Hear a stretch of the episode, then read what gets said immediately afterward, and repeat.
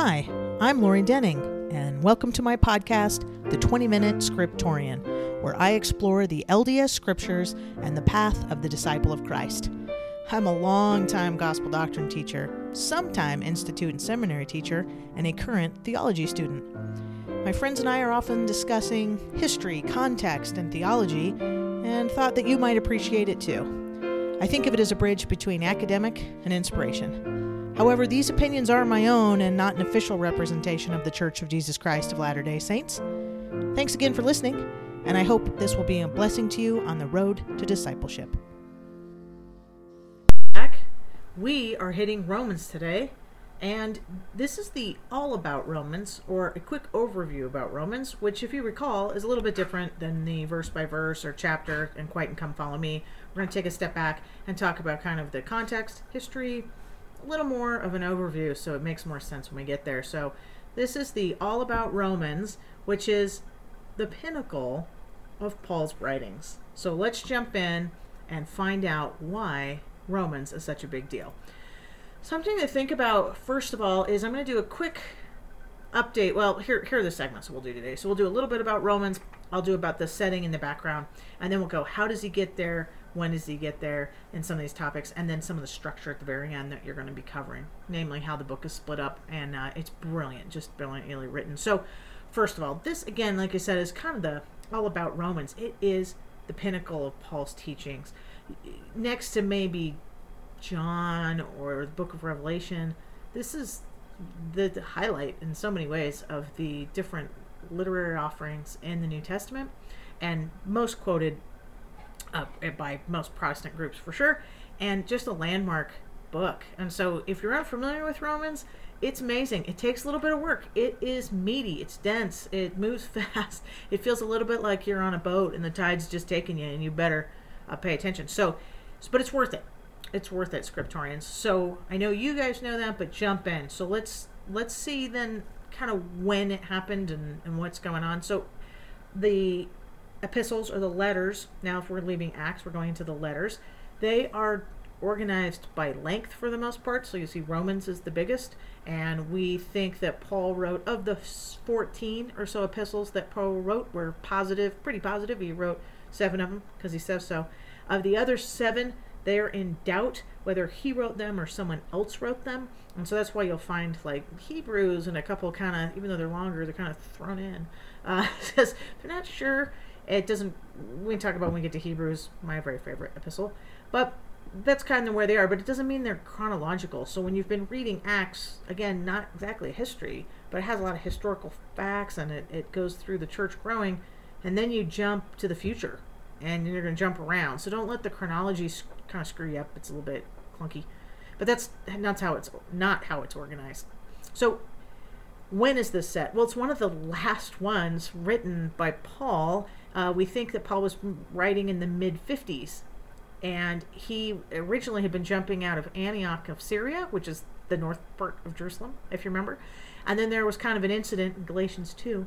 Oh, spoiler alert, don't go read that and find out what that drama was, but he's he's probably not going to settle the kind of the hub of the church is no longer at Antioch. He's going to say, let's move it to Rome. Now, Rome, of course, is the center of the known universe. And so if you could jump out of Rome, but you could also, he says he's going to go to Spain.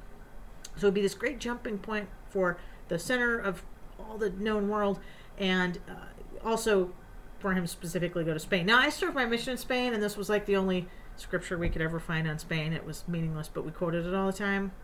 There's a little dumb aside. So it about five years before this letter goes out, the Emperor Claudius, remember the Roman emperor, and this is downtown Rome, right? This these are the people that live there.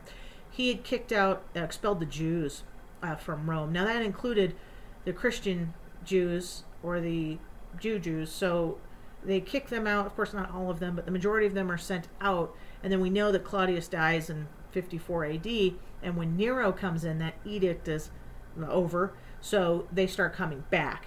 And so this takes place after that five year split. And what's happened is the Gentiles who were seen as Jews uh, were sticking around. And so they have various uh, house churches, is what we call them. And that means they studied at someone's house. So they're little wards or parishes, and sometimes they got a little cliquish, so they're a little bit different. And so, but you'll see these references like Romans 16, 3, 5, like great Prisca and Aquila. Remember we went Priscilla and Aquila back when and with Apollos? Those same guys. It's those guys. Greet them, and then and the church in their house and all the people that met with them. So there are these little groups growing up from the Gentile churches. And now the Jews enter back and they're the Jewish Christians. So these are all Christians. So the Jews and the Gentiles, but they're all Christians and they're different. They have different look and feel, and the church has grown in different directions while they've been gone. So the Jewish Christians, the Jews are like, hey, we're still kind of believing in Torah, the uh, the Old Testament, and and circumcision and kosher law and Sabbath observance. You can check that out in Romans 14, 1 through 3. And and so we're still following that, remember? And then the Gentile Christians are like, hey, we're we're free in Christ. We don't need to do any of that stuff. And and by the way, welcome back. Where have you been? And we've been moving on. So they might despise the return of the Jews. And and you also see that it kind of scares up um, some anti-Jewish uh, sentiment from Christians or non-Christians, right? So there's this kind of anti-Jewish sentiment as well. So there's this split that's gone on in part because just different cultural these two Christian groups are are different culturally, but also they've been gone. And so knowing that, you'll see a lot more about the book of Romans between, again, both groups are Christians. Don't be confused. These are not the Jews and the Gentiles and aren't Christians. These are the Jews and the Gentiles that are Christian but come from different backgrounds, like we've been studying Acts. So that's that's uh, pretty much the um, the background. But it, you really see it. One of our favorite scriptures is Romans 1.16. I am not ashamed of the gospel, because it is the power of God that brings salvation to everyone who bra- believes, first to the Jew and then the Gentile. So it's like, hey, this was this this brings us all together. And this is a main theme that we're going to see. So Romans 1:16 great theme, but that's some of the context. All right, excuse me. So let's go to then how how does Paul get there? Now, what's his message? Something about Paul. Um, I love there's a quote from Peter where he's like, yeah, Paul's hard to understand. I have always struggled with Paul. So if you struggle with Paul, you're like me. I find Paul very, very hard to understand. It, it doesn't flow as naturally to me, and when I read it, I really have to dissect it and, and pull it apart and see what I can figure out what it means. And uh, I I was taking a class that was all on Pauline epistles and a few of the general epistles, so Peter and First John, and so it was Paul, Paul, Paul, Paul, Paul, Paul, Paul, and I was just struggling, struggling. I was like, oh, this is just so hard. And then we flipped the page one day to Peter, and I was like, oh, this is so much clearer. Probably experience something like that when you read scripture. For example, you read the Book of Mormon and you go, this is so much clearer. Why don't they all talk like this? That's kind of how Paul is for me, might be for you. One of the reasons I find that is that he has really convoluted sentence structure. So it's it's really a lot going on and then he uses this huge vocabulary not only is it hard in King James, it's hard in any English translation. Additionally, that vocabulary might not mean exactly what you think it means. Remember, he was a Pharisee, so he we'll, we'll go through some of those together. But he uses words like justification and faithfulness, things that you go, I, I know what that word means, and it might not mean what you think it means, and so then you're kind of missing the point. Eh, that was my experience. So I'll I'll point those out and see if I can help a little bit uh, where someone had to help me. Uh, the other one is he uses a, a lot of metaphor. And you guys know metaphors. I mean, when you're comparing something, and so we love, you know, where it's the like the Lord's the good shepherd, so sheep and and and shepherds, or vines and vineyards, or a boat, or there's a lot of military uh, metaphors. You know, put on the armor of God, and I'm a soldier. Those are similar metaphors. No, what Paul does is he will use a lot of them. Sometimes he'll use multiple metaphors. And sometimes he will mix his metaphor, meaning mid sentence he mixes them together. Uh, a mixed metaphor in English is like if that person was green or if they were wet behind the ears, they mean the same thing, right? They're a novice. And if you said they were green behind the ears, that doesn't make any sense. But that's what we do with a mixed metaphor. You see a lot of mixed metaphors too in sports, um, where they'll say, "Well, that guy was above par, and we'll just have to." Uh, um, you know, uh, throw a Hail Mary. So you're like, are we playing golf or are we playing football? And they'll just put it in the same sentence. Paul's a little bit like that, and that mixed metaphors. Uh, in the show notes, I will put a link to a great BYU studies chart of pages and pages of many of Paul's metaphors. And it helps to kind of see what the metaphor was, what he was probably trying to say. So when you come to an agricultural metaphor or a military metaphor, that you're like, oh, he's he's referring back to the faithfulness of Christ or the light of the Savior or the importance of faith. And, and, and it just helps sift through that. So I'll put that link, but you can also Google it and just look up Paul's many metaphors, BYU studies, and it comes up with this fantastic chart. So lots of it was dense, lots of metaphors. Uh, that is part of it. Let's then jump to what is he going to be talking about? So that was kind of how he does it and the setting of when he does it. What are some of the themes and messages that we have? Uh, a couple of them is that you're going to see about God's faithfulness. So, this idea of faithfulness and God's justice is a little bit different. We'll talk about it in the next episode at length, but God's faithfulness is how God is going to honor his promises, how he is going to remain true to the promises of keeping the covenants to Abraham and all mankind. So, it's not that God isn't faithful. It's that how is he going to honor those promises? How is he going to avail himself to make it possible? And it's going to be through Jesus. But he is going to show this faithfulness to both the Jews and the Gentiles. So the covenants that were made with the uh, house of Israel, but also how God is going to remain faithful to the covenants that he's going to make with all mankind through the Abrahamic covenant. And Paul's going to use that term. So it's how does God's faithfulness relate to both parties? How is the covenant, the various covenants that the Lord has made, going to be honored? How is it going to be fulfilled? And and Paul walks us through God's faithfulness to those covenants. So whether you're Jew, Gentile, whether you're house of Ephraim, Judah, or adopted in, Paul's going to explain how that's going to work. And again, it wasn't something they were seeing, and it brings these group together. So that's one of the biggest points we're going to see is the unity the unity of the church and how Christ is this great unifier that's going to bring these two disparate groups together. Let's go back and view one last thing on this overview before we turn this off, and that is this structure. So we've kind of looked at how and when and what uh, we're going to view in Romans. But the last part that I think is maybe the most helpful is the structure of the book. Now, we said that this was a masterpiece, right? It is the magnum opus, uh, probably, of Paul. And one of the reasons is because of this structure. It, while these things are letters, and sometimes you think, man, letters, letters aren't that formal like a book is, that they're just Paul's in prison or he's just cranking these out and sending them off. I know I don't spend a ton of time with my email structure, but in this case, we see that there there's a structure, and it really helps make this make more sense. There are four movements that most scholars agree to. The f- four movements are the 1 through 4, chapter 1 through 4, then chapter 5 through 8, 9 through 11, and 12 through 16. And these four sections seem to act like a movement of a symphony. That each movement has its own motif and its own flavor and themes, and yet these themes all move together to push to one great symphony and its meaning. The first four, so the first section, I think is the one we'll probably spend the most time on next time, but it's one through four, and that's that the gospel reveals God's faithfulness. Now, I know in the, before I was defining a term called faithfulness. In the King James, you'll see it as righteousness, but we have a hard time putting our finger on what some of these words are trying to encompass a really big idea.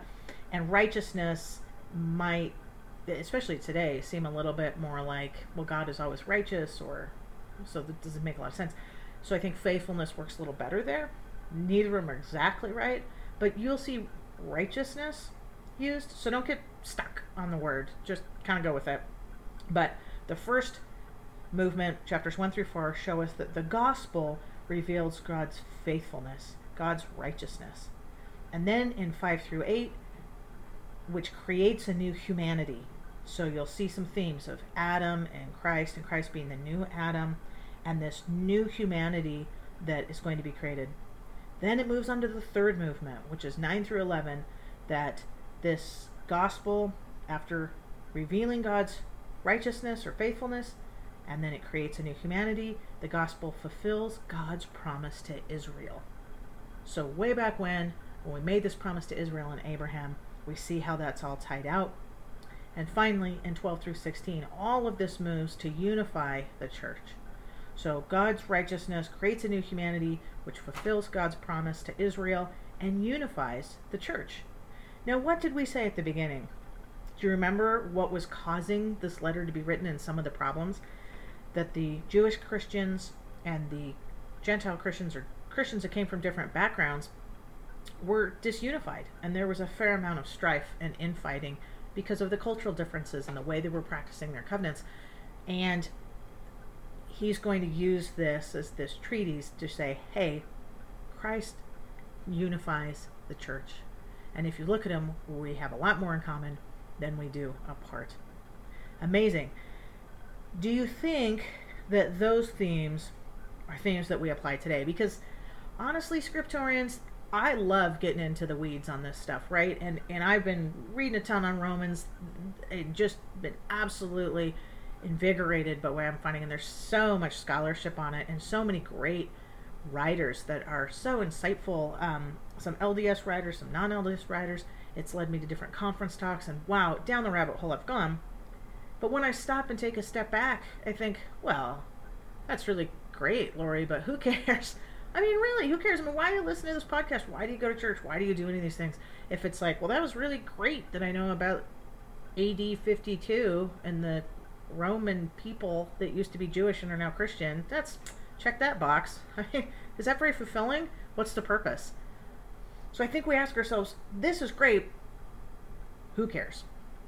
And the answer is there are amazing things we can apply. So subscribe, hit the like button, make a comment, and tell me what you think the point of having Romans is. What are you taking out of either the structure, the history, the context, the what, the how, the why? Tell me why. Why why does this matter to you? Why are you studying this? What have you ever gotten out of this? I will tell you one a couple of things that I draw out. It might seem a little bit trite, but I feel like the church is growing so fast and we all come from different backgrounds and different countries and different belief systems. And we have some of the same issues where we say, hey, the way I practice or the way I understand my covenants and the way what I bring to sacrament meeting and to my callings and what I teach my kids is all different. We dress different. We uh, we're not all a single culture. We have a million cultures blending together, and how we understand this stuff is just like the challenge they had today. And sometimes I I'll put on my hey I this is how I learned it in Southern California. This is how we practice uh, the church, our gospel, and that's different than it is where I live here. I live in Utah now. Really different. It's different here, and I can't imagine if you were in the UK or in Africa or New Zealand or pick your poison, right? Canada, are probably like, wow, it's super different. Uh, I know for the Spanish saints, it was very different. I think these are some of the same challenges. So I think one of the applications and why it matters is that these same messages are here. Additionally, what really comes out to me is that this is a message of God and saying, I he is going to be faithful to his covenants, he loves us, and that he is going to live by his promises and he's going to have done that through Jesus. And with the Savior, we can return to our Father one day. And this is the message of Romans. Pretty profound. Tell me what you think. That's it, scriptorians. Keep on reading. Next time, we will jump into probably chapter 4, chapter 8. So until next time, keep on reading.